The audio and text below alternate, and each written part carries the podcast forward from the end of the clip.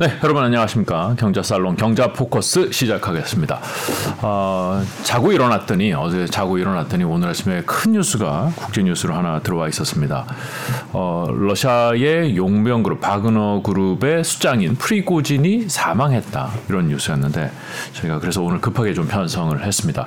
러시아 사태, 그리고 바그너 그룹, 프리고진 이게 어떻게 돌아가고 있는지 예, 국내 최고 전문가 모시고 내용 들어보겠습니다. 어, 국립외교원의 이태림 교수님 모셨습니다. 안녕하십니까? 안녕하세요. 네, 어, 저희 코너에 이제 두 번째 나와 주시는 건데 오늘 지금 큰 뉴스거든요. 지금 바그너 그룹의 프리고진이 비행기 사고로 사망했다. 네. 이게 이제 떴는데 국제 뉴스로 그 뒤에 나오는 이제 여러 보도 그리고 뭐 SNS 상의 언급들을 보면은 안 죽었을 수도 있다. 뭐 이런 뉴스도 나와 있고 이게 이게 정확하게 알 수 있나요 지금 시점에? 어, 지금 시점에서는 일단 러시아 어, 당국이 네. 그 프리고진이 탔던 비행기의 탑승자 10명이 전원 사망했다라고 네. 확인을 했고요. 네. 그러니까 그, 그, 그, 그, 그렇게, 거까지 지금 나와 있는 것인데, 네. 정작 그 프리고진의 사체가 발견됐다라든지 이런 정확한 증거는 아직까지 내놓지 않은 것으로 알고 있습니다. 제가 네. 이제 들어오기 전까지는 거까지 확인했는데 그 외에 혹시 어, 추가적으로 나온 보도가 있는지는 좀 모르겠고요. 네. 어, 다만 이제 러시아 내에서도 이미 여러 가지 음모론들이 일고 있는데 뭐 첫 번째는 무엇보다도 뭐 푸틴 대통령이 암살한 것이다라고 얘기를 가 되고 있고요. 네. 뭐 바이든 대통령도 이 소식이 나오자마자 바로 뭐 놀랍지도 않다라는 그런 반응을 보였죠. 네네. 네. 어, 그러나 또 많은 이제 사람들이 그 프리고진이 워낙 신출 규모를 했었고 어, 과거에서도 그 스포들 여러 개를 가지고 다니면서 아 여권이 여러 개였어요. 네, 음. 그이 비행기를 탄다고 등록을 다 해놓고 다른 다른 비행기로 옮겨갔던 적도 상당히 많이 있었었고요. 아. 과거에는 또 어떤 비행기를 타고 아프리카에서 추락했다라고 알려졌는데 나중에 알고 보니까 다른 곳에서 멀쩡히 살아 있고 이랬던 적도 있어서 어 아, 네. 어, 이번에도 뭔가 이 사람의 행적을 어, 합의하에 어, 없애기 위해서 이러한 자자극을 벌인 것이 아니냐라는 그런 해석도 하고 있습니다만 지금으로서는 네. 알 수가 없죠. 아 그렇군요. 그러니까 사실 프리고진이 어, 러시아 우크라이나 전쟁에서 굉장히 큰 전공을 세운 거잖아요. 바그너 네, 그룹이. 그렇죠. 그러니까 네. 푸틴의 최측근으로 알려져 있고. 네. 근데 어느 순간에 푸틴과 관계가 안 좋아졌는지 뭐 모스크바로 행진을 한다, 뭐 반역을 일으켰다, 뭐 이렇게 뉴스가 전해지면서 도대체 어떻게 돌아가는 거야라고 했는데 또 그러다가 뭐 정작 반역을 해가지고 뭐 쿠데타를 일으키고 뭐 이런 건 또 아니었어요. 지금 네. 프리고진의 지금 오늘 뭐 비행기가 추락한 이 이전까지의 행적을 좀 정리를 해주시겠어요? 이분이 이 사람이 도대체 어떤 입장을 가지고 있었던 사람인지 어떤 행동을 한 사람인지 뭐 아. 요리사였다고 그러던데요. 아, 그 더 이전에는 네. 이제 청, 불우한 청소년기를 보냈던 것 같아요. 여러 가지, 어, 소위 자범이라고 불릴 만한 그 법, 범죄들의 연루가 돼서 징역도 네. 여러 번 살았고, 아. 네, 또 20대는 뭐 거의 그러다 보니까 감옥에서 살았던 걸로 이제 알려져 있습니다. 네. 네, 거기서 출소하고 나와서는 좀 정신을 차리고, 뭐 핫도그 장사 같은 거를 시작을 했는데, 그게 이제 90년대 초에 그 러시아의 그 자유 뭐 시장 경제들이 들어오면서 마침 그런 것들이 그 프랜차이즈 같은 그런 사업으로 발전하면서 아. 이제 인력 그 어떤 사업가로서 변신을 하게 됐던 것이죠. 네. 그리고 푸틴 대통령하고 동양이었었는데 그 베제르부르크에서 네. 그, 그 그런 핫도그 장사에 시작한 것들을 키워서 이제 고급 레스토랑들을 했고요. 이제 거기에 푸틴 대통령이 오게 되면서 거기서부터 인연을 가지게 된 것으로 이제 알려져 있습니다. 그때는 푸틴이 대통령이 아니었죠. 아니었었죠. 네. 그러니까 네. 푸틴이 대통령이 저, 되기 전에 그냥 어 우리 고향에 같은 출신인 사람이 하는 식당 뭐 자주 들락거리면서 친해졌다 뭐 이런 거겠죠. 예, 나중에는 되게 정상급 인사들도 거기에 초청을 했었고 푸틴의 아. 초, 어, 생일까지도 거기서 치렀던 사진들이라든지 이런 것들이 음. 지금도 이제 많이 이제 회자가 되고 있죠. 그러니까 같이 성장했군요, 푸틴과 어떻게 그렇죠. 보면 푸틴이 이제 크렘린에 입성을 하면서 프리고진도 음. 들어와서 소위 어, 크렘린에 있는 여러 연회 행사들을 이제 전부 다다 어, 다 도맡아서 이제 그 하게 됐었고 네. 이제 거기에서도 확장해서 또 다양한 케이터링 사업, 또 특히 군부대의 그 케이터링 사업까지도 이제 음. 문어발식으로 사업이 확장이 되면서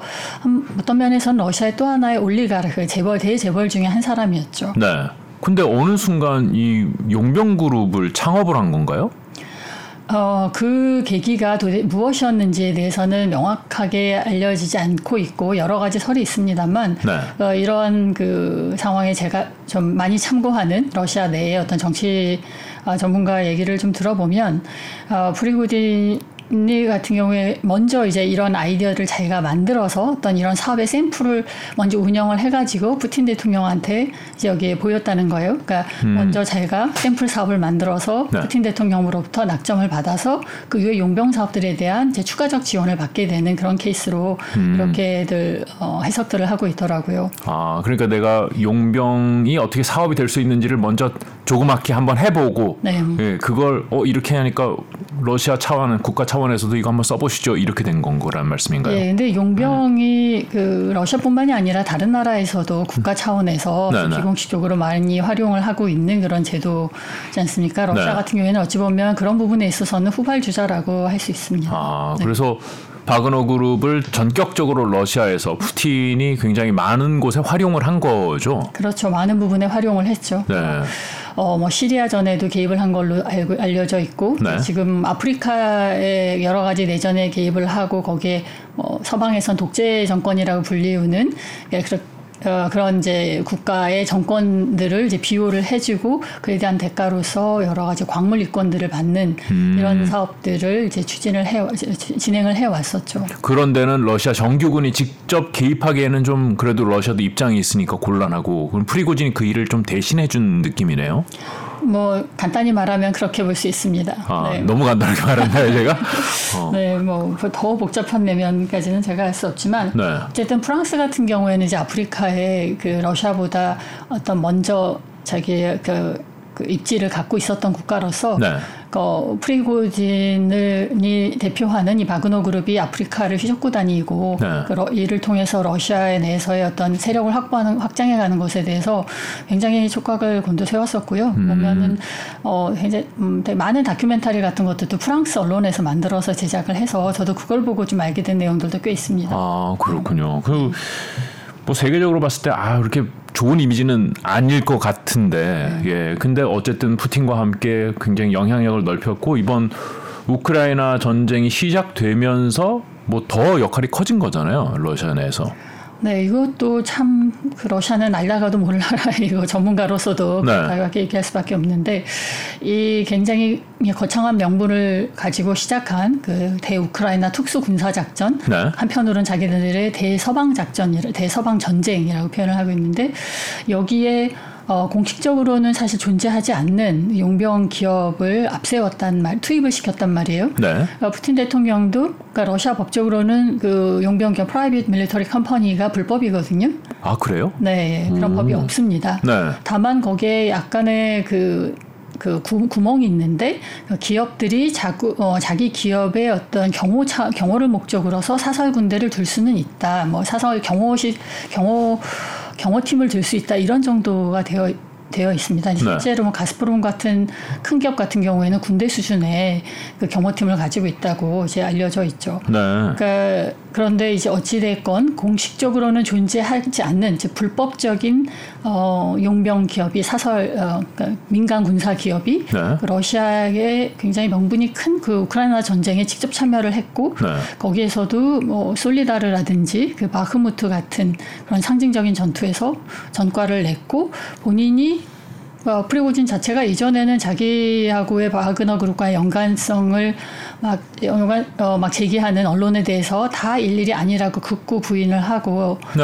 어, 그래 왔는데 이제 이제는 대놓고 어, 이거 다 내 거다. 다 내가 한 일이다. 이렇게 작년부터 아. 시인을 하면서 본인의 활동을 이제 공식화했죠. 어찌 보면 음지 있는 사람이 양지로 나오게 된 계기가 이번 우크라이나 전쟁이라고 아, 할수 있습니다. 그렇군요. 근데 러시아 입장에서는 러시아 정규군이 있는데 굳이 우크라이나 전쟁 전쟁에 이 바그너 그룹을 동원을 했었어야 할까요? 음, 그것도 굉장히 좋은 질문이신데요. 네. 그 우크라이나 정규군이 막강하다고는 하지만 네. 어, 실전 경험이라는 것이 중요하잖아요. 실전 네. 경험이 아무래도 적죠. 지금 바, 어, 음. 이 바그너 그룹 같은 경우에는 여러 현지 전투를 하면서 해외 전투 경험들이 굉장히 많단 말이에요. 네네. 그리고 어, 그 이제 과거에 이제 퇴역했었던 그 전문 군인들도 참여를 하고 있어서 한마디로 전투력이 지금 정규군에 비해서 음. 뭐 비교할 수 없이 좋다고 이렇게 알려져 있고요. 네네. 네 그리고 뭐 뭐랄까 봉급이라든지 그 네. 처우 같은 것도 정규군보다는 훨씬 좋다고 이제 알려져 있죠. 음 그렇군요. 네. 그렇게 해서 전과를 내고 푸틴에게 있어서는 굉장히 우크라이나 전쟁에서 중요한 역할을 해줬는데 네. 그 중간에 입장을 바꿔서 지금 모스크바로 진격을 한 일이 있었잖아요. 그래서 네. 아유, 밖에서 보기에는 어, 큰일 났네 러시아 뭐 이렇게 네. 푸틴 큰일 났다 뭐 이렇게 느꼈었는데 네. 그 과정은 어떻게 된 건가요? 이 프리고진이 자신이 이렇게 세운 공만큼 이제 공식적으로 인정을 받고 싶어 했던 욕심들이 되게 컸었어요. 음. 그러니까 솔리다르라는 바 어, 전투 이후에서 자기가 했다고 이 사람이 맨날 어, 투, 텔레그램은 자기 SNS를 통해서 네네. 매일 영상 메시지도 보내고 텍스트도 많이 보내고 하여튼 그런 하나의 celeb으로서 네. 어, 자기를 굉장히 과시해오고 있었었는데 정작 그 전투에 공을 취하는 자리에서 푸틴 대통령이 바그너 그룹을 언급하지 않고 이제 정규군들만 칭찬을 했다라든지 네. 이때부터 네. 어, 이제 프리고진이 불만을 굉장히 드러내기 시작했다라고 이제 그, 그 상황들을 관찰하는 러시아, 러시아 내 그 국내 정치 전문가들이 이렇게 부분을 그런 식으로 지적을 하더라고요. 네. 이제 그러면서 또 한편에서는 어, 지금 이제 제대로 그 어떤 뭐 재정적인 어떤 지원을 못 받고 있는 제대로 대가를 못 받고 있다라는 음. 부분에 대한 그 정산이 잘 안 되는 부분에 대한 불만도 많았다고 아, 하고요. 정산을 잘 안 해줬어요. 네. 네. 근데 이제 더 보다 결정적인 거는 어, 러시아 군 지도부가 네. 그이 바그너 그룹의 그 전장에 포탄을 제대로 공급해주지 않았다라고 프리고진이 아주 지속적으로 크게 문제 제기를 했었거든요. 네네. 네. 거의 뭐 하, 합참 의장과 군 어, 그 국방부 장관에 대해서 어, 거의 뭐 세, 어, 가장 험한 욕을 하면서 네네. 공개적으로 예, 포탄 어딨냐 네. 어, 너네가 포탄을 안 줘서 우리 병사들이 다 죽었다라고 하면서 그 병사들 시체에 쌓여 있는데 옆에서 아주 공개적으로 러시아 군 지도부를 어, 비판을 하고 성토를 하면서 이제 네. 굉장히 위험하다라는 얘기들이 그때부터 있었었습니다. 조금 다혈질인 것 같긴 하네요. 굉장히 다혈질이죠. 어, 네. 네. 그러니까 사실 러시아 군 지도부라면은 어떻게 보면은 지금 저 전후잖아요. 그 뭐 지도부 차원에서 보면은 여기 우리가 여기를 맡고 있지만 저 러시아 국방부에서 저쪽을 맡고 있고 전후이지만 또 경쟁자로도 볼 수 있는 거죠. 아 그렇군요. 네, 그렇죠. 어 그러다가 이제 결정적으로 그 러시아 국방부가 어, 지금 용병 기업들 같은 경우에 지금 이제 정규군 안으로 다 들어와서 네. 이제 정규군 편제 안에 들어와라라는 그런 어, 그 시행령을 이제 발표를 합니다. 그러니까 아, 그런 결정을 네, 네. 발표했고 푸틴 대통령이 그거에 대해서 또 승인을 해주었어요. 그러니까 음. 이제 바그너 그룹 같은 경우에는 그러면 정규군 밑으로 들어와서 돈도 거기서 다 쓰고 또 작전 지휘도 받아야 되는 그런 상황이 이제 갑자기 생긴 거예요. 아, 그 전까지는 작전 지휘는 그럼 러시아군하고 별 독자, 아, 독자적으로 움직일 수 아, 있었죠. 그렇군요. 네, 그렇게 된 걸로 알려져 있습니다. 네. 네. 어, 물론 어, 실제 그 내부적으로 어, 군 내부의 그 군 작전 지도부하고 어떤 정도와 어떤 식의 그 교감이 있었는지 또 어떤 음. 조율을 했는지까지는 제가 잘 모르겠어요. 완전한 상하 관계는 아니었다는 네, 거군요. 완전한 상하 관계 아니고 네. 프리고진 같은 경우에는 푸틴의 직속 라인으로 사람들이 다 그렇게 인식을 할 수밖에 없었죠. 아, 그냥 군대에서 아웃소싱 준 개념은 아니었군요. 군대가 아웃소싱을 준 게 아니라 푸틴이 직접 고용한 푸틴의 어, 사병, 어, 어, 배, 그렇죠, 비선 조직 음. 이렇게 이제 인식되고 있었습니다. 아, 그렇군요. 법적으로도 그랬었고요. 그 군 지도부랑 그래서 갈, 갈등이 좀 있었다. 네. 그래서 모스크바로 진격을 했다. 어, 그러다 이제 큰 사건이 한 번 났는데, 네. 이 프리고진이 6월 어, 말이었을 거예요. 날 밤에 이제 텔레그램을 키고, 지금, 어, 자기네 후방 기지로 러시아 군대, 어, 러시아 국방부가 우리 후방 기지를 공격했다. 미사일 공격을 했다. 같은 편끼리? 네. 네.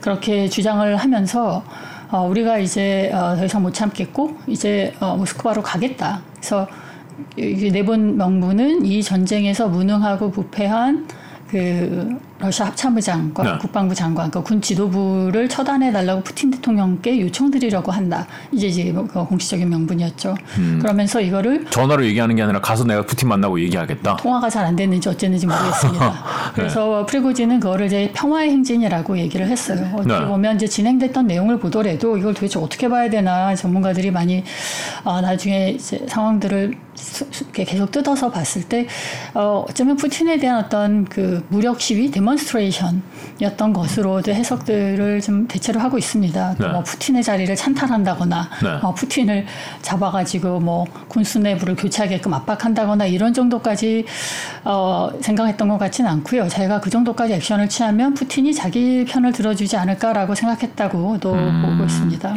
그때 그러면은 러시아 정규군이 그 네. 바그너 그룹의 후방 기지를 공격한 건 사실인가요? 그거는 지금 알 수가 없죠. 그, 그 영상들을 분석해 보면. 네. 되게 석연치 않은 부분들이 많다고 지적들도 해요. 네. 그러니까 뭐 땅은 파였는데 옆에 나무들은 하나도 거슬러 있지 않다라든지. 그래서 아 공격 자체가 있었는지 없었는지도 불확실하다. 네, 그래서 그것도 자작극이 어. 아니냐라는 그런 어, 해석이 있습니다만 그거는 네. 뭐좀 시간이 지나서 아. 그 밝혀질 역사적 진실일 것 같습니다. 뭐 전쟁 중이기도 하지만은 네. 도대체 어디까지가 진실이고 어디까지가 거짓인지를 확인하기가 되게 어렵네요. 지금 상황 어, 자체가. 네, 그렇습니다. 네. 네. 그래 러시아를 향해서 그래 무력 시위의 차원으로 진격을 하다가 또 그걸 그만뒀잖아요. 러시아 모스크바까지 가지 않았잖아요. 네, 모스크바에 거의 다다랐을 때즈음에 몇백 네. 킬로 안 남기고 어, 벨라루스의 그 루카셴코 대통령, 그 벨라루스는 네. 러시아하고 국가연합에 있을 정도로 가장 형제국이고 어찌 보면은 러시아 내에서의 뭐 러시아 정치에서 2인자라고도 볼 수가 있어요. 아, 루카셴코 대통령이? 네, 예, 어. 사실은 그 이것에 대한 중재를 할 만한 그런 입장이 되는 그런 사람이었죠. 네. 그래서 루카셴코 대통령이 프리고진하고 통화를 했고 프리고진이 아, 프리고진에게 지금 너 이대로 들어가면 어 뭐를 뭐 벌레 짓이기듯이 너를 짓이길 거다. 네. 그러니까 지금 돌이키지 않으면 너는 죽을 것이다라고 이제 명확하게 어, 상황을 알려줬고 네. 그러, 그러, 프리고진도 루카셴코에 대한 신, 신뢰가 좀 있었나 보네요. 그런 어, 이거에 대해서 그 드미트리 페스코프 크렘린 대변인의 설명에 의하면 네. 원래 프리고진하고 루카셴코 대통령하고는 원래 오랫동안 잘 아는 사이였다. 이런 음. 얘기를 하고 있습니다. 그러니까 네. 루카셴코 대통령도 지금 권좌에서 어, 푸틴 대통령보다 조금 더 오래 있었거든요. 아, 네.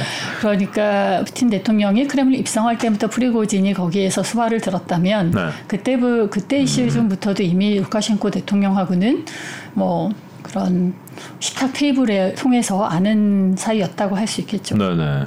그래서 중재를 해서 네. 그 행진을 멈추게 했다. 너 지금 거기까지 끝까지 가면 너 진짜 죽는다. 네. 네. 그래서 돌이켰다. 네, 돌이켰고 프리고진도 여기서 이제 무의미한 피를 흘리길 원치 않는다라는 고 얘기를 하면서 네. 예, 돌이켰죠. 그래서 이게 이 도대체 가건 간 것은 무엇이며 네. 이렇게 또 하루 정도 딱 네. 돼서 또 총을 내려놓고 또 돌아가는 건 또 무엇인가 이거의 말에 대해서는 아직은 우리가 정확히는 알지는 못합니다. 네. 어, 한편의 해석에서는 이 프리고진이 거기에서 그 루카셴코의 중재를 받아들인 그런 하나의 큰 배경으로서 원래는 자기가 이 정도 나서면 어, 자기가 스스로 생각했을 때 모스크바 시민들 중에서 호응하는 시민들이 있을 거라고 착각했다라는 음. 얘기 분석이 있고요. 네. 그리고 어, 이 사건 초기에서도 러시아 내부를 잘 아는 유럽 전문가들이 얘기했던 게 러시아 군 내부에 또 조응하는 그런 그 팀이 있었을 텐데 음. 그것을 기대했는데 그들이 움직이지 않았거나 못했거나 했기 때문에 프리고진이 이거는 실패했다라고 판단하고 돌이켰다 음. 이렇게 지금 두 가지 정도로 보고 있습니다. 군 수뇌부를 겨냥한 행동이었으니까 군 안에서도 수뇌부에 반하는 세력이 나에게 협조해 줄 것이다라는 기대가 있었을 수 있다. 네, 그런 이제 어. 교감이 있는 특정인들이 있었다라고 이제 지목도 아. 되고 있습니다. 아, 그래요. 그래서 뭐 그래서 그걸 돌이켜서 뭐 벨라루스로 갔다. 네. 네. 뭐 그리고 뭐 러시아 내에 있다라는 뉴스도 또 나왔었고 그 이후에도 그러긴 한데 이렇게 전장에 있던 군사들을 되돌려서 도시로 그러니까 수도로 진격하는 것 자체가 제가 생각할 때는 굉장히 큰 일이고 거기서 그렇게 하, 되돌리는 것 자체도 이게 가능한가 싶은 일이긴 한데 그때 나왔던 얘기들은 이제 프리고진이 곧 죽는다. 예, 이런 예측들이 많이 나왔었잖아요. 본인도 네. 그걸 알았을 텐데요. 그래, 뭐, 이 사람이 지금 암 환자라고 하니까. 프리고진이요? 네. 아, 네. 뭐 더 잃을 게 없는 사람이라고 그 주변인들은 얘기하기도 합니다. 어. 굉장히 그 절제된 그 금욕 생활을 하고 있고 네. 굉장히 절제해서 먹고 있고요. 참라고 음. 얘기를 하고 어, 이 사람한테는 어쩌면 자기 명예 같은 것이 중요했지 음. 그런 그, 그 이상의 지금 어떤 다른 것들이 많이 필요하지는 않았던 것 같아요. 음. 그래서 어쩌면 그런 욱해가지고 그 간 것이 좀 철저하게 개선된 것이냐 아니면 정말 욱한 것이냐 이거에 네네. 대해서도 좀 다른 해석들이 있습니다. 아, 네. 그렇군 정말 알기가 어렵네요. 그 네. 벨라루스로 가긴 갔었던 거죠? 어, 그것도 잘 모르겠어요. 이제 어, 루카셴코 대통령이 벨라루스로 왔다라고 설명을 했었었고 네. 또 어떤 영상에서 프리고진이 막사 안에서 얘기하는 또 스스로 또 이제 화상 메시지를 또 찍어가지고 올린 게 있는데 거기에 보면 지금 벨라루스로 이동한 그 바그너 그룹들이 있다고 추정되는 네. 그 지역과 매우 유사하다라고 음. 이제 유럽에서 전문가들이 분석을 해서 이제 평, 음, 판단을 했거든요. 네. 그래서 벨라루스 한번 갔던 거는 맞는 것 같은데 어느 시점인가 가긴 갔었을 네. 것 같다. 근데 얼마 뒤에는 또 그, 또 모스크바에서 나타났었고요. 또 푸틴 크렘린궁에 갔었다, 뭐 만났다, 네, 푸틴을. 그, 그것도 되게 나중에 이제 크렘린궁이 스스로 밝혔, 크렘린이 스스로 밝혔는데 네. 어, 그 사태가 나고 5일 바, 뒤에 어, 바그너 그룹의 리더들하고 프리고진하고 같이 푸틴 대통령하고 면담을 했었다라는 거 이제 밝혔거든요. 네네. 네. 그러니까 도대체 언제 간 건지, 네. 언제 돌아온 건지 네. 지금 알 수가 없 죠. 그리고 그거를 크렘린이 굳이 왜 밝혔을까, 왜 시인했을까, 또 사실 궁금하던데요, 저는. 어, 저도 그걸 참 헷갈렸는데 네. 제가 그냥 추정해 봤을 때는 그 바그너 그룹의 그 나머지 어떤 일원들에 대한 어떤 민심을 다독거리고 그들이 그 푸틴에게 반하지 않게끔 하고자 하는 어떤 정치적인 화해 지스처가 아니었을까 이렇게 음. 생각이 됩니다. 네. 뭐 이렇게 해서 지금 스토리가 흘러오고 사실 최근에는 프리고진 자체에 대한 뉴스는 저는 그렇게 많이 접하진 못했었는데 국내에서 아마 음. 뭐 외신들에는 좀 있었겠지만은 지금 갑자기 사망, 비행기 추락 뭐 이런 뉴스가 떴는데 지금 말씀하시기로는 진짜 죽었을 수도 있고 워낙 프리고진이 이전에도 신출기문을 했기 때문에 안 죽었을 수도 있다. 안 죽었을 수도 있다라는 거는 자작극이었을 수도 있다라는 의미까지 포함되어 있는 거잖아요. 네, 그렇습니다만 네. 지금 뭐 그 프리고진이 그렇게 해야 될 필요가 어느 정도까지인지도 잘 모르겠기 때문에 네. 뭐 자작극일 것 같다 아닐 것 같다 해석하는 것도 지금 의미가 없는 것 같아요. 가능성이 다 열려 있는 거죠, 그냥. 네, 네. 그렇습니다. 지금으로서는 이제 프리고진이 탔다고 네. 어, 공식적으로 이제 확인된 그 비행기가 추락을 했고 그것도 네. 어, 굉장히 좀 그 이제 어, 왜 이게 추락을 했는지에 대한 원인도 지금 네. 이제 밝혀지지 않고 있거든요. 이제 크게 두 가지 설이 있는데 하나는 내부에 폭발물이 장착되어 있어서 그게 터졌다. 네. 왜냐하면 이제 어, 직각으로 떨어졌거든요. 그리고 안 또는 음. 이제 그 방공망 러시아 방공망에서 격추시켰다라고 네. 이제 그 떨어지는 각도라든지 그 양상을 보고 그렇게 두 가지 설들을 이제 저, 어, 전문가들이 제기를 하고 있습니다. 네. 근데 한편에서는 그 비행기 안에 내부 테러리스트가 타서 네. 비행기를 정말 꼬꾸라뜨렸다. 자살 폭탄. 어, 테러리스트가 탔으면 자기도 죽을 거 아니에요. 하이제크에서 그렇죠 비행기를 납치해서 비행기를 이제 땅에 이제 추락시켰다. 아, 추락시키는 네. 그런 네. 것도 저희가 다른 경우에도 인질극에서도 보니까 뭐 그런 것까지도 얘기를 하지만 첫 번째와 두 번째 설이 이제 가장 많이 지금 얘기되고 있는 것 같아요. 음, 단순 기체 고장 뭐 이런 건 아니라는 뜻이잖아요. 기체 고장 얘기는 지금까지는 설 중에 하나로 안 나오고 있는 것 같습니다. 지금 아무도 그 네. 생각은 안 하는군요. 이게 어. 누군가 인위적으로 추락시켰다. 네, 그렇죠. 네, 그렇군요. 아마 이제 프리고진이 뭐 사망했는지 생존해 있는지는 조금 시간이 좀 필요할 것 같네요. 그리고 어쩌면은 뭐 빠른 시간 안에 그게 확인이 안 되고 뭐 사망했다라는 식으로 되더라도 끝까지 부인하는 사람들도 있을 수 있겠네요.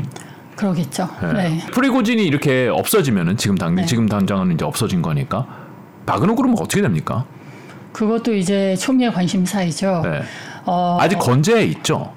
바그너 그룹 없앤다라고 푸틴이 얘기를 했었고 네. 이제서야 갑자기 새삼 범을 들이대면서 원래 용병과 사설 민간 그 군사기업은 러시아에 법적으로 존재하지 않는 것이었다 또 막 이렇게 얘기하면서 한편으로는 러시아가 이 바그너 그룹에 그동안 돈을 이렇게 많이 투자했다. 네. 또 이런 얘기를 하면 모순된 얘기를 하고 했었거든요. 그래서 어찌됐건 그 바그너 프리고진 사태 이후로 그 바, 프리, 바그너 그룹에서 프리고진 행적지우기 같은 것도 있었어요. 뭐 이렇게 그 뭐 바그너 그룹 그 뭐 건물에 있는 네. 어떤 그 뭐라 하죠 그 간판 같은 것들도 네. 떼고 뭐 이런 아 그러니까 프리고진은 프리고진이고 바그너 그룹은 예, 프리고진하고는 다르다. 그거를 이제 분리시키려고 네. 했던 작업이 상당히 있었던 걸로 보여지고요. 네. 프리고진의 어, 사무실이라든지 자택을 급습을 해서 거기에 있던 금괴라든지 가발, 뭐 여권 이런 것들을 막 이제 언론에 이제 공개를 하면서 프리고진이 사실 이렇게 어, 깨끗하지 깨끗이만은 않은 사람이다. 네. 당신들이 생각하는 영웅만 영웅은 아니다라는 식으로 이미지를 깎아내리는 그런 작업들도 좀 진행이 됐었거든요. 네. 그러면서 정말 바, 프레, 어, 푸틴이 바그너 그룹을 어떻게 할 것인가가 참 알 수가 없었는데 네. 이제 결과적으로 이게 너무나 유용한 그런 수단이기 때문에 네. 정치 수단이고 또 지금 전쟁이 진행되는 상황에서 이만한 전투력을 가진 그런 어, 군대가 없기 때문에 어떤 식으로든지 활용하고 싶어했던 것 같은 계속 보였어요. 일단은 네. 벨라루스로 일부를 가는 것을 허용을 해줘서 거기에서 어, 폴란드 국경을 교란시키고 또 우크라이나 군이 또 벨라루스 쪽의 국경에 어, 대비해야 되게 됨으로써 이제 울란스 군의 어, 우크라이나 군의 그 전력들이 분산시키는 효과도 아, 가져왔었고요. 벨라루스 쪽에 프리고진의 그러니까 바그너 그룹의 일부 전력이 가 있기 때문에 네. 그쪽으로 우크라이나도 신경을 안 쓸 수가 없다. 지금 전쟁이 진행 중인 건 네, 아닌데. 폴란드도 지금 굉장히 긴장을 하고 있는 아, 상태였습니다. 네. 바그너가 정말로 그쪽으로 들어올 것 같아가지고요. 네. 그리고 또 아프리카 사업도 사실은 러시아 정규군이 다 접수하고 이제 네. 바그너하고는 이제 결별시키겠다라는 것까지 들렸는데 최근에 보면은 다시 또 아프리카 사업을 한다고 하고 아프리카 사업이라면은 각국의 뭐 내전이라든지 이런 것들에 개입하는 말, 거를 네, 말씀하시는 네, 그, 거죠? 이제 정권의 어떤 그 정권의 사설 군대 역할을 해주면서 네. 여러 가지 그 광물 이권 사업 들에 이제 개입을 하는 것이죠. 네. 돈들을 가져오는 것입니다. 그래 어 그래서 음, 지금 이제 바그너 어, 프리고진이 우크라이나 전투에서는 안 하고 있나요? 바그너 그룹이?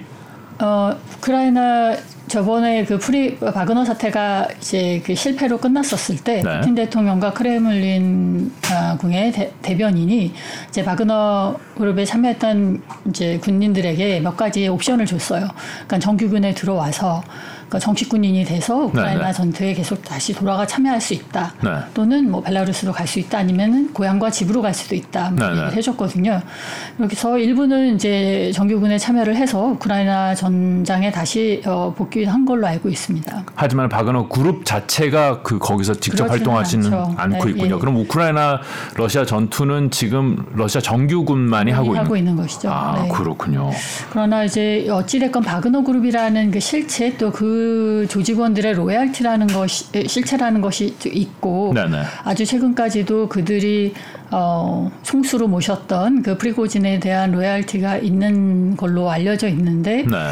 이 그룹들에 대한 어떤 통제권, 지휘권, 지휘 문제는 어떻게 되는 것인가 네. 이거에 또 굉장히 러시아 내부 외부에서 이제 관심을 갖고 지금 들여다보고 있는 부분입니다. 네, 이번에 비행기 추락하면서 뭐 바그너 그룹의 2인자도 함께 탔었다라고 네. 지금 뉴스는 나오고 있기 때문에 더욱이 네. 바그너 그룹이 어디로 가게 될지는 아직까지는 알 수 없는 상황일 네, 것 같네요. 그렇죠.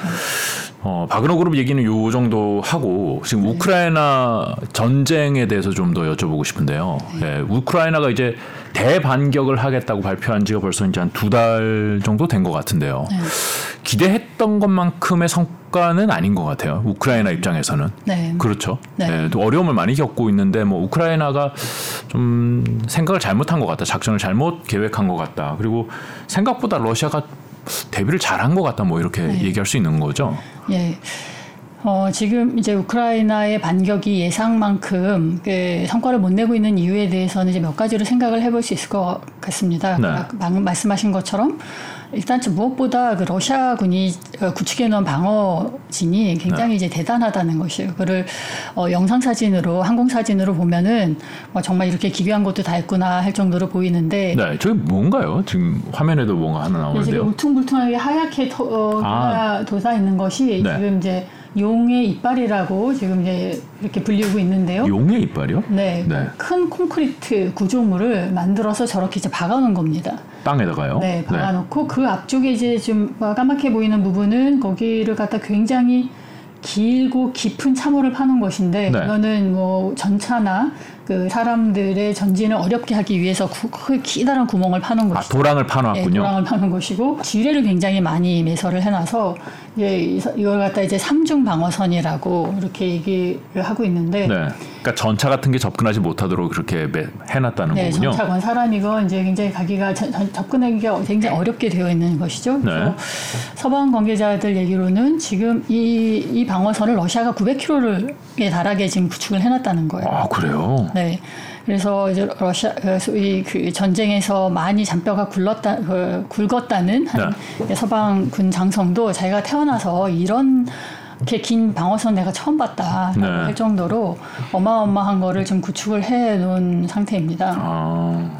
그래서 어, 지금 현재 이제 서방 내에서 평가되고 있는 거는 지금 이 중에 어떤 한 부분도 이 삼중선의 어떤 한 부분도 우크라이나가 제대로 뚫어내지 못했다라는 아. 것이 뭐, 지금 얘기를 하고 있습니다. 네. 이제 러시아가 대비를 잘한 부분이 있고 이제 하나는 어 이게 우크라이나의 화력 부족 문제인데요, 여전히.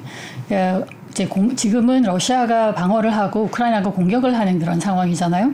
어, 전쟁에서 공세를 하는 쪽, 펼치는 쪽이 수비하는 쪽보다 보통 세 배 이상의 어, 화력이 필요하다고, 또 화력과 또 병력이 필요하다고 얘기가 되고 있거든요. 네네. 그런데 정말 실제로 러시아, 아, 우크라이나가 그 정도의 지금 화력과 병력을 가지고 있지는 못하는 것이 현실이라고 이제 서방 관계장들도 그렇게 좀 시인은 하고 있습니다. 네. 이제, 어, 이제 이 문제가 언제 해결될지 모르는 상황에서 뭔가 빨리 성과를 기대하고 이러는 것 자체가 좀 우리 음. 서방의 문제가 아니냐라는 건 자성의 목소리도 좀 있습니다. 그러니까 너무 기대를 크게 해놓고 네. 스스로 너무 실망에 빨리 빠지게 되는 그런 지금 상황을 좀 초래했다 이런 이제 반성도 아, 있고요. 기대가 좀 컸군요. 예, 이제 네. 또 하나 아까 말씀하신 대로 이제 요즘에 나오는 얘기인데 어, 우크라이나 군이 지금 뭔가 작전 미스를 했다라고 하는 평가들이 이제 서방 군 지도부 내부에서 나오고 있는 것인데요. 바로 며칠 전에 어, 뉴욕 타임즈의 어떤 한 미국의 고위급 관리가 그 최근에 있었던 내부 논의들을 이제 어, 좀 밝혔더라고요. 근데 그 내용을 보면 어, 지금 10일인가 15일인가 얼마 전에 그 우크라이나와 어, 그 서방 나토의 그 지도부 그 최고위급 지도부 간의 화상회의에서 좀 이제 어떤 한 부분을 집중해가지고 집중적으로 돌파해라. 지금 너무나 전선이 그 넓게 퍼져 있다고 네네. 네. 이제 전 작전을 바꿀 것을 요구했다라고 이렇게 얘기가 지금 나왔어요. 네네. 네. 그 얘가 지금 우크라이나가 얘기 원래 얘기했던 대로 그 크림 반도와 그 러시아의 본토를 연결하는 그 수송로를 지금 집중적으로 타격해서 보급로를 끊는다라든지 뭔가 그 선택과 집중을 해야지 해야지 되는데 그렇게 중요하지 않은 부분 분야 어, 그런 지역까지도 너무 넓게 지금 어, 병력들을 펼쳐놓고 있어서 제대로 이제 돌파가 안 되고 있는 것이다 이런 지적들을 좀 하고 있다고 합니다. 네. 근데 이제 제가 생각하기에는 지난해 그 우크라이나 군이 어, 하르키우라든지 헤르손의 일부 지역을 재탈환하는 이런 과정에서 보면 그때도 이제 러시아군이 쳐놓은 어떤 방어선들을 이제 다 조금씩 이제 건드려 보면서 어디가 가장 약한 고리인지를 파악을 해서 그 부분을 뚫고 나가면서 이제 돌파를 하고 그래서 성과를 냈던 그런 경험들이 있었거든요. 네. 이번에도 어쩌면 그런 수순으로서 했 던 것으로 저는 보여지는데 다만 지금은 그때랑 좀 문제가 다른 게 이제 900km에 달하는 네. 엄청난 길의 방어선을 지금 러시아가 펼쳐놓은 것이고 또 길고도 두껍게 지금 휴전선보다 훨씬 몇 배로 더 긴 거 아니에요? 어 한국에 서울에서 부산을 두 번 그러니까요. 네. 네, 그걸 해놨기 때문에 어, 지금 러시아 병, 그 우크라이나 병사가 그만큼 또 얇게 퍼져 있을 수밖에 없 게 되지 않았나 이렇게 싶습니다. 음, 그래요. 다 결국에는 우크라이나의 화력과도 병력이 문제인 것이죠. 그래서 리소스가 모, 모자란다. 네. 예. 이렇게 귀결되는 거군요. 네. 근데 바다 쪽은 어떻, 어떻습니까? 흑해 쪽을 뭐 러시아가 이제 곡물 수송 차단하고 더 이상 이제 협조하지 않겠다 그러면서 뭐 곡물 관련 인프라도 폭격을 했다는 뉴스도 들었던 것 같고 그쪽도 러시아가 완전히 장악을 하고 있는 건가요? 러시아가 지금 이제 지상군이 다 들어가서 지금 바흐무트 전투하듯이 그런 시가전을 벌이고 있지는 않고요. 네. 지금 어, 미사일 공격을 그동안 해왔고 네. 지금 이제 흑해를 자기네들이 봉쇄하겠다라고 선언을 하고 네. 이제 이제부터 흑해를 어, 지나가는 이제 모든 배들은 우리가 검색을 하겠다. 그 이제 무기를 실어오는 부분들이 있는지에 대해서 우리가 이제 어, 검 조사하기 위해서 어 이제 중단 그, 그 항해 중단을 요청을 하고 우리가 네. 수색하겠다라고 수색하겠다라고 선언을 했거든요. 그렇게 되면서 사실상 러시아가 흑해를 지금 장악한 상황입니다. 우크라이나는 바다가 막혀 있군요. 어 그래서 실제로 이제 하나 그래서 정말 우크라이나 배가 이제 한 대도 못 되지 않냐 뭐 이런 문제가 지금 생기고 있는데 네. 제3국가 민간 화물선에 대해서 러시아가 실제로 포격 그 서라고 했는데 서지 않아 가지고 네. 위협 사격을 하고 강제로 세워서 이제 강제 그 검색을 했던 경우가 있, 경우도 있었고요. 네. 또 반대로 어, 오랫동안 어, 흑해항구에 묶여 있었던 한 홍콩 선박이 이제 그 쪽에 이제 나갈 수, 오케 쪽으로 나가게 되었거든요. 네네. 네. 이제 안전하게 이제 빠져나가게 되었는데 어 그거는 이제 해석하기로는 이제 중, 홍콩 선박이니까 아, 중국 중국이니까 러시아가 네. 봐줬던 거 아니냐라고 음. 이렇게 해석하고 있습니다만 그래서 이제 우크라이나는 앞으로 이런 어, 항로를 우리가 계속 개척을 하고 확보를 해갈 테니까 음. 우리가 이제 흑해 아, 흑해 이제 곡물을 우리가 실어 나르는 것에 대해서 이제 우리는 포기, 하고 있지 않다 이렇게 얘기를 하고는 있습니다. 근데 이번에 그 나갈 수 있는 홍콩 선박 같은 경우에는 오랫동안 정박해서 묶여 있다가 나가는 배였고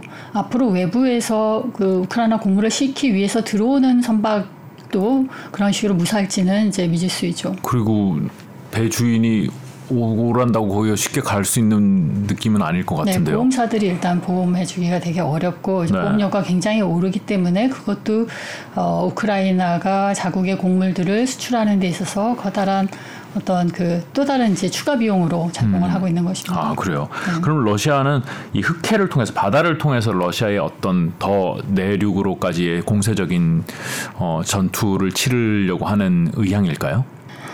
지금 러시아의 그 전쟁 목표가 뭐냐에 대해서 이것도 참 그큰 네. 네, 그 질문인데요. 네.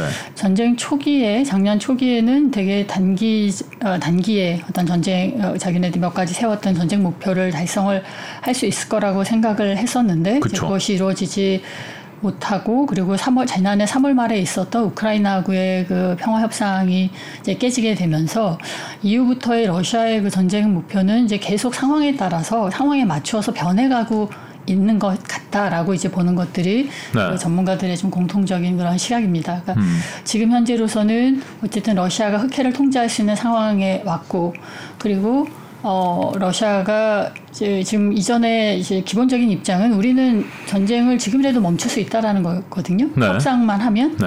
우리는 협상할 준비가 되어 있는데 어, 서방하고 우크라이나가 그럴 준비가 안 되어 있는 것 같다. 근데 만약에 이제 그거의 전제는 자기네들이 지금 현재까지 장악한 영토를 기본적으로 인정을 받는 것을 전제로 한 협상을 이제 러시아는 얘기하고 있는 것이었고, 네. 이제 우크라이나는 그걸 알기 때문에 지금 영토를 다 수복하기 전까지는 협상이 없다는 것이고, 그래서 러시아 입장은 그렇게 우크라이나가 계속 싸우겠다고 하고 서방이 지원을 계속 하겠다고 한다면 우리도 그럼 계속 가겠다. 음. 계속 영토를 어, 장악해 가겠다. 음. 이제 뭐 그냥은 아니고 지금으로서는 이제 일단 우선적으로 러시아계가 많이 거주하고 있는 어, 지역부터 돈바스부터 해서 이제 흑해 연안 저번에 말씀드렸던 네. 데상구를 포함해서 흑해 연안까지를 하나하나씩 제, 어, 장악해 갈 것을 목표로 할 것으로 보여요. 음. 지금 이제 그러한 리소스가 그 지상군의 리소스가 어느 정도 될지 그것이 어느 정도 언제 정도 가능할지는 좀 봐야겠습니다만 지금 그, 그런 목표를 가지고 있는 것으로 지금 판단이 됩니다. 네. 네. 근데 이제 뭐 우크라이나의 resource 말씀하셨지만 resource는 거의 다 이제 뭐 물론 전투 병력 자체는 우크라이나인들이지만은 무기나 네. 이런 것들은 다 서방에서 지원하고 네. 있는 거잖아요. 그리고 우리가 돌이켜 보면은 그 하이마스라는 무기가 우크라이나에 처음 제공됐을 때 굉장히 네. 순간적으로 어 러시아가 밀리네 이런 느낌을 받았었는데 네. 지금 이제 F-16 전투기가 제공될 거다 이런 뉴스가 나오고 있거든요. 이걸 미국이 네. 승인을 했다. 뭐 네. 그러면 또 이게 하이마스는 단순히 그냥 미사일 몇 발인데 이건 좀 얘기가 좀 달라지는 거 아닌가 이런 기대도 있는 것 같거든요. 네. 어떻습니까? 예, 그것이 또 최근 얼마간의 그 우크라이나 전쟁에서 또 떠오른 큰 또 새로운 변수이긴 네. 합니다. 그런데 이제 지금 미국이 얘기하는 거는 이제 덴마크하고 네덜란드에서 일단 군, 어, 훈련을 시킬 수 있, 있게끔 네. 하겠다라는 것까지거든요. 그러니까 새로운 기종을 우크라이나 그 파일럿들이 이제 조종을 하려면은 네. 훈련이 필요하니까 오랜 훈련 기간이 필요하고 네. 항로를 익히는 것도 상당한 그 시간을 요한다고 하더라고요. 네, 네. 우크라이나 내부에 또 비행장도 또 상응한 기준에 맞게 설치를 네. 해야 될 것이고 그래서 그 미국이 지금 얘기하는 거는 그 훈련이 맞춰지는 시점에 언제 제공할지는 결, 그때 봐서 결정할 것이다 얘기를 음. 하고 있습니다. 네, 여튼 대략적으로 미국과 유럽의 전문가들이 보는 바로는 뭐 올해는 아니고 내년 정도에는 아. 네, 전장에 투입이 될 텐데 그래서 어떤 효과를 낼 것인가에 대해서는 너무나 생각하는 것들이 다르고 전망하는 바가 되게 판이해서 저도 그 부분은 좀 알기가 어려운 것 같아요. 아 그래요? 이게 네. 굉장한 효과를 가져 올 것이다. 어, 네. 어, 우크라이나가 굉장히 유리해질 수 있다라고 보는 시각도 있지만 네. 이 전투기 몇 대가 그렇게 중요하지 않다라고 보는 시각도 있는 거군요. 네, 그렇습니다. 네. 아 그래요. 그렇죠. 어, 네. game changer가 아닐 수도 있다는 말씀이에요. 네, 지금 이제 뭐 game change 미국이 준 그 무기와 뭐 무기가 제공될 때도 전차가 제공될 때 매번 game changer가 많이 나왔었는데 네. 그것이 어떤 새로운 그 전투력 보강에는 도움이 되겠습니다만 그것이 전황을 바꿀 정도일 것인가 네. 이거는 또 다른 문제이더라고요. 그사 음. 전문가들의 얘기를 들어보면 네, 네. 어떤 정말 기동력 그다음에 그 숫자 뭐 이런 것들이 다 충족이 되어야지만 또 그 작전까지 충족이 완벽하게 되어야지만 어떤 하나의 무기도 그 효과를 발휘할 수 있는 것이기 때문에 도대체 F-16을 언제 몇 대를 준다라는 건지를 모르는 상황에서 네. 그리고 그 작전 범위 내용 범위도 지금 이제 다른 공격용 무기 줄 때도 마찬가지였습니다만 철저히 러시아 우크라이나 내에서만 써라라는 거거든요. 네네. 방어용으로만. 그래서 어, 그런 것들에 그런 거, 그런 것들을 다 감안해서 정말로 우크라이나 군이 네, 어떤 전력을 보강하는데 어느 정도 도움이 될지는 지금 이제 아무도 장담하지 못해 하는 것 같아요. 아 그렇군요. 어 나토에 가입하는 문제는 우크라이나는 나토에 가입을 이제 빨리 안 시켜준다고 굉장히 불만인데 뭐 나토 쪽에서는 지금 전쟁 상황에서 우리 가입하면 우리 다 같이 전쟁에 끌려 들어가야 되는 상황이라서 이렇게 망설여지는 것 같긴 한데 지금 이 상태에서 영토를 내주고선 나토에 가입하는 뭐 얘기, 그런 얘기도 나오나 봐요. 어, 네, 뭐 최근에 네. 그 나토 사무국의 그 실장, 네. 그러니까 굉장히 높은 거죠. 나토 사무총장이 옌슨 스탠스베르그고 이러면서 네. 그냥 있고 그 실의 실장이 그러니까 아주 고위급 인사인데 옌센이라고 하는 어, 고위급 인사예요. 네. 네. 어떤 세미나에서 그런 얘기를 했더라고요. 네. 이 전쟁의 어떤 출구로서 그 우크라이나가 땅을 내어주고 그 나토 가입을 하는 조건을 대해서 그 동의를 받는 것도 우리가 하나의 솔루션 중의 하나로 음. 생각을 해야 한다라는 네. 식으로요. 어, 즉 이제 그 영어로는 뭐 land for membership deal 이를 우리가 해볼 생각해볼 필요가 있다 이렇게 얘기했는데 네. 어, 그거에 대해서 이제 우크라이나는 즉각적으로 크게 반발을 했죠. 그러겠죠. 예, 네. 영토 문제를 건드렸으니까요. 네. 영토는 협상의 대상이 아니라는 원칙적인 입장을 우크라이나의 모든 각층의 그 지도급 인사들이 다 이제 했습니다. 어, 그에 대해서 그 옌센 실장이 어, 내가 뭐 그런 식으로 말하지 말았어야 됐는데 말하는 방식이 잘못됐던 것에 대해서는 네, 어, 미안하다. 그 음. 나 이거 실수였다. 그런데 그러 그것도 우리가 솔루션 중에 하나로 서방 내에서는 생각해야 되는 부분이라고 생각하고 그거는 기본적인 아이디어 그러니까 유효한 아이디어라고 생각한다라는 취지의 정확한 오디오는 모르겠습니다만 그게 또 얘기를 했습니다. 그런데 이제 그래도 우크라이나의 동부 지역을 러시아가 확보를 하면 그래도 그거를 어, 버포존이 확보됐다고 나토와 러시아 사이 버포존이 확보됐다고 그래도 그렇게 스스로 어, 자위하고 네. 그다음에 국내 정치적으로 그렇게 선전하고 네. 전쟁을 그래도 마무리 싶어 할지 음. 아니면 러시아가 여력이 있다면 그것보다 더 우크라이나를 몰아붙여서 중립국 가겠다라는 항복까지 받아내는 것까지 갈지 네. 어, 이런 선택지가 있을 것 같은데 그것도 이제 전황에 따라 그 러시아 입장이 좀 달려 있지 않을까 싶습니다. 전황도 그렇고 러시아의 국내 상황도 네. 이제 푸틴의 그런 전, 결정에 이제 여러 가지 복합적으로 작용을 하겠죠. 러시아 음. 내부의 경제 상황, 전 전쟁의 상황. 그렇군요. 네. 지금 이제 미국이 내년에 대선이 있고 우크라이나도 지금 전쟁 중인데 대선이 있다면서요? 내년에 있습니다. 네. 네. 이런 것들은 굉장히 큰 변수가 될 수 있을 것 같은데 어떤 변수가 될지는 모르겠습니다만은. 네. 연기한다는 얘기가 없으니까 네. 뭐 대선을 치를 것 같은데 네. 젤렌스키가 어 지금 지금과 같은 인기를 유지하고 그 전쟁 직전에는 뭐 지지도가 30% 안팎이었는데 네. 전쟁 발발하고 전쟁 영웅이 되면서 뭐 7, 80% 이렇게 하고 있어요. 아, 푸틴처럼 네. 마찬가지로 네, 전쟁이 나면 다 어, 지도자를 중심으로 일단 국민들이 뭉치는 거는 뭐, 뭐 당연 지사일 수 있습니다. 네네.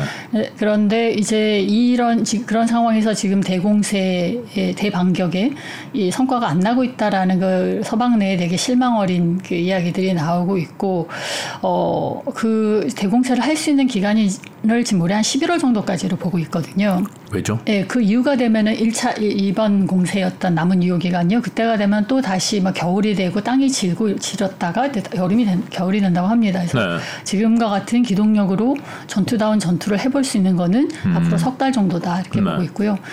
만약에 이후에도 서방이 계속 이제 지원을 하겠다는 입장에 변화가 없다면 내년 봄에 다시 한번 재공세를 하는 것을 이제 계획을 하고 있다고 알려지고 있습니다. 네. 이런 상황에서 어찌됐건 그 젤렌스키 입장에서는 지금 당장 뭐 큰 성과를 내면 좋지만 성과를 못 낸다 하더라도 영토를 양보하는 그런 타협을 하고 대선에 가면은 100% 그렇죠. 되겠죠. 네. 네. 그래서 어 어쨌든 대선 전까지 젤렌스키가 영토를 양보하는 그런 타협의 협상장에는 나오지 않을 것이라고 판단이 됩니다. 네. 그리고 이제 정말 더 문제는 이제 미, 미국 대선인데요. 네. 결점은 이번 전쟁의 가장 큰 변수 중의 하나라고 할 수 있는데 네. 물론 미국 대선 때까지 전쟁이 지속된다면 네. 그렇습니다. 어, 최근에 어떤 한 미국 정치인, 어, 정치학자의 그 인터뷰를 보니까 미국 대선에서 이렇게까지 그 국제 이슈가 국내 정치, 국내 선거에서 그 빅 이슈가 된 건도 처음 봤다고 그렇게 얘기를 하더라고요. 아, 우크라이나 전쟁이 큰 이슈군요. 네, 네. 이거 이 지원 문제 관련돼서요. 네. 이게 민주당 대 공화당의 그런 그, 그 전선에서도 우크라이나 전쟁 또 이거에 대한 지원에 관련된 그 미국의 입장에 대한 것이 굉장히 극명하게 갈리고 있고 쟁점화되고 있다고 하고요. 네. 또 공화당 내에서도 트럼프계와 또 전통적인 공화당계 사이에서도 입장들이 또 다르다고 합니다. 아, 네. 전쟁 지원에 관련된 문제에서. 네. 그래서 어, 정말 이 마지막에 이 그때까지 전쟁이 지속된다고 했었을 때 네. 어, 이 어느 쪽이 승자가 되는지에 따라서 음. 이 우크라이나 전쟁의 판도가 또 크게 영향을 받을 수 있겠죠. 일단 바이든 대통령과 민주당은 전쟁 우크라이나를 지원한다. 여, 이게 뭐 그냥 심플한 지금 공식 입장인 거죠.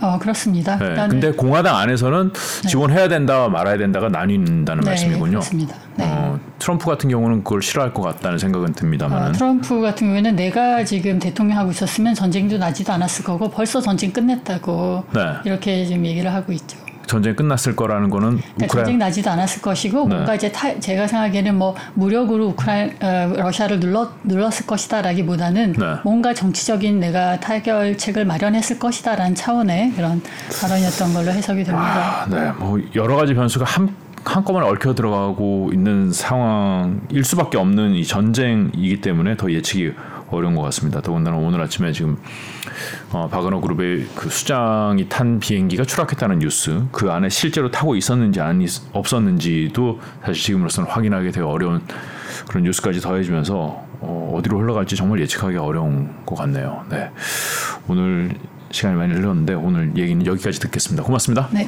감사합니다.